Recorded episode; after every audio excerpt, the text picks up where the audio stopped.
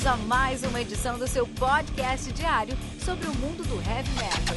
Heavy metal. Esse é o Metal Mantra, o podcast onde o metal é sagrado.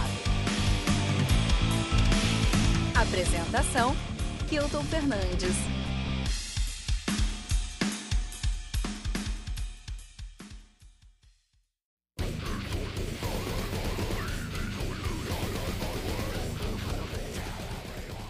Everyone's Last Breath, do Texas Murder Crew, álbum lançado no dia 7 de agosto de 2020 pela Comatose Music. O álbum conta aí com 6 músicas totalizando 17 minutos de play. É um EP, né?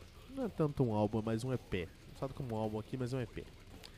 Texas Murder Crew, Brutal Death Metal de Dallas, Texas, nativa desde de 2018, na verdade 2017, 2018 eles se chamavam Everyone's Last Breath e mudaram o nome para esse álbum, esse nome incrível que é Texas Murder Crew, cara. É isso, esse nome aqui é um a Million Dollar Name, na verdade, né? Banda que é formada por Bendy. Os caras têm dois uh, discos lançados, tem uma, um EP de 2018 chamado 2018 e tem agora o Everyone Last Breath de 2020, né? A banda que é formada por Benji Quesada na bateria, o Kevin Clark na guitarra, Kevin Clark, que é do Encumbrance, né? Deve conhecer lá do Encumbrance, ele já tocou no Devorment, que é simplesmente o maior nome da história do Death no Texas, tá? Então tá falando de guitarrista, do, do, é o banda do ex-guitarrista do Devorment. Isso é uma coisa que você tem que levar em consideração. Tem o Brent Wells no vocal, Terry Burleson na, uh, no vocal também. E nos samples, o Logan Ross no vocal também. E o Cameron Weltfong no baixo. Nós temos uma batera, um guitarra, um baixo e três vocalistas, cara. Isso que, puta, cara, isso é legal, isso é muito legal aí pra uma banda de Brutal Death Metal no Texas, né? Uma formação aí totalmente é, diferente, né? Muito diferente aí, cara. Muito legal, muito legal mesmo, né?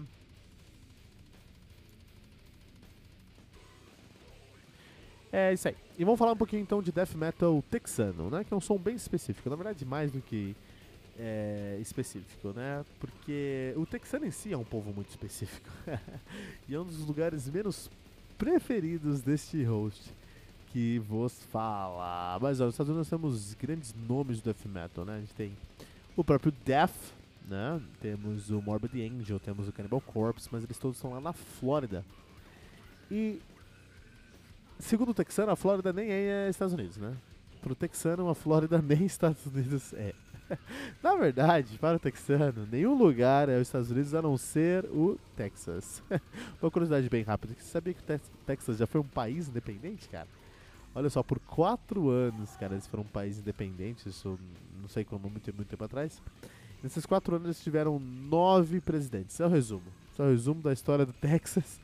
Independente, quatro anos, nove presidentes. É isso. Também é muito importante mencionar que tem várias bandas texanas que são formadas pela própria família, tá? Aí a gente tem a exemplo do Vinnie Paul Dimebag Darrell, lá do Pantera, né? Muitas bandas mexicanas, é, texanas têm a, na formação seus irmãos, né? Sua própria família, cara. Enfim, é uma questão de, de, de death metal, né? Tem um monte de banda que, que, que em questão de death metal, tem um monte de banda aí que merece ser mencionado aqui no Metal Mantra. A gente tem o o, o Jaded Black, do Ben do Sam Dobbs, olha aí, irmãos, né? Tem o Cat Taxis, que é a banda do Feliz Garza, né? Uma banda texana, mas tem uma temática mexicana, ela é meio Dex-Max, assim, meio chile, congelada, né? tem o Consumed, que é formada pelos irmãos Joyner e Calvin Dever, né? Também, Consumed. Tem um, é, é, legal porque tem o Joyner, tem o Calvin, Calvin Dever e tem o Dwayne Timlin, que toca aí umas 200 bandas, cara. Tem o excelente Seamoth Project, que faz o Melodeath. Eles são de Dallas, né? E eles fazem puta trampo de Melodeath lá, cara, muito legal. Tem o Scatter Remains, que é da capital Austin, né? Tem o Scar of the Flash, que faz um som mais próximo de Prog Death. Eles são de Santo Antônio, então o Texas tem death metal, tem muitas bandas de death metal, e para o texano é o maior death metal da história, vai estar tá lá no Texas, né? O Texas Murder Crew faz um brutal death metal com muita, mas muita propriedade mesmo, né? Um som que combina aí essa temática que a banda decidiu adotar, que são caçadores de recompensa em um mundo pós-apocalíptico zumbi. Que é mais ou menos o que a gente vive hoje aí, né? Depois do coronga aí, do coronavírus. Mas é, eu acho a temática da banda super legal, assim, é, caçadores de recompensa em um mundo pós-apocalíptico zumbi. Isso é muito legal, né? E o Brutal Death tem, combina com isso, cara, pra caramba, sabe? Uh, e, e, o Brutal Death Metal desses caras tem muita identidade, porque todas as músicas são. É, é, é, né, tem a sua própria cara, tem a sua própria identidade. Dá pra encontrar uma, uma grande influência aí de bandas como Cannibal Corpse ou The Environment nessas, nessas músicas, cara. Então acho que foi um trabalho muito bem feito aí. Sobre o disco em si, né? Sobre o Everyone Last Breath, é nitidamente um EP, é nitidamente uma promessa do que, onde os caras podem chegar. E é muito curto, mas é muito direto. Tem, com, tem uma produção muito melhor do que eu esperaria para um EP, então é um disco de verdade. disco que manda o disco é quanto você gastou para fazer a produção, e no caso aqui a produção está muito bem feita, né? Uh, e é muito direto esse disco aqui, é mais direto do que. Uh, é tão direto, cara, que ele, que, que ele vem, acontece, te deixa atordoado por tanta violência, tanta força que tem nessas músicas. A bateria não para nenhum momento, cara. Nenhum momento a bateria para. São três vocalistas que conseguem fazer um ótimo trabalho aí, dividindo os vocais. Então você vai pensar que tem um vocalista apenas, tá? É, eu, eh, os vocalistas eles têm um, trabalho muito interessante de colar as linhas mais rítmicas, rítmicas eles conseguem trazer esse ritmo, ritmo aí no vocal. Quando o bateria faz um blast beat, aí o vocal tenta trazer notas mais longas, mas em geral ele consegue trazer um, um, uma, conversar legal com essa rítmica aí da, da, da banda, assim, né? Cria um dinamismo, fica muito dinâmica, cria um dinamismo interessante aqui para o Death Murder Crew, né? Eu sempre fico impressionado com bandas de, de, de, de Death Metal, eu fico com a produção dessas bandas, cara. Você tem que ter muito conhecimento de causa para conseguir fazer um som desse aqui e, e não embolar na produção, cara. E desde o momento da pré-produção você tem que ter esse cuidado, né? Quando as músicas vêm até o estúdio, geralmente você faz essas músicas em casa, faz ali uma demo, e essa demo vai resultar. E essa demo vai resultar aí num. Num trabalho de estúdio, né? Mas o, o, produtor tem que entender o que essa música quer, extrair o melhor dessa música, construir uma, uma, uma, uma melhora nessa música aí. E eu fico impressionado com essa banda, porque a produção desse álbum tá incrível, cara. Tá incrível mesmo. Você podia lançar. Na verdade é um disco, né? E vai ser lançado, na verdade.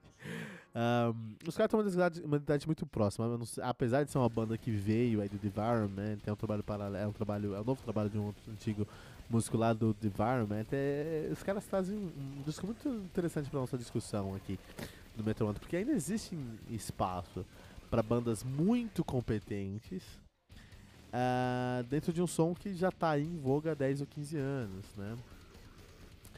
E como eu entendo que é o primeiro trabalho dos caras, eu consigo aceitar o fato de que eles não estão olhando para fora do seu próprio escopo, do seu próprio umbigo, não estão trazendo influências externas, porque é um trabalho de apresentação. Eu acho que no segundo álbum, no terceiro álbum, eles têm que começar a olhar para fora, ver o que está acontecendo com o mundo do death metal e trazer coisas é, que rompam com esse mundo, né? Trazer o futuro desse mundo. Mas nesse momento eu acho interessante você seguir as regras ali, né?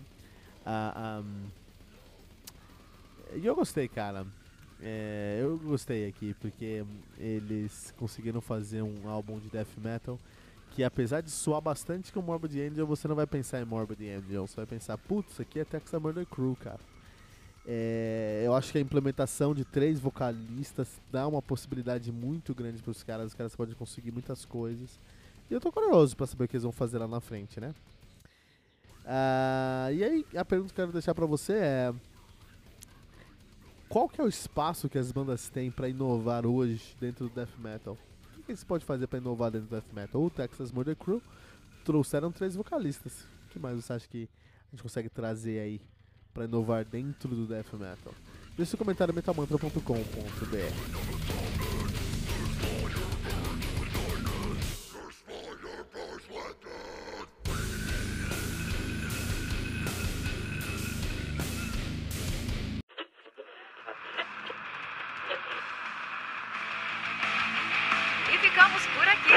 mais uma edição do seu podcast diário sobre o mundo do heavy metal. Esse é o Metal Mantra, o podcast onde o metal é sagrado. Não esqueça de deixar seu comentário no nosso site metalmantra.com.br.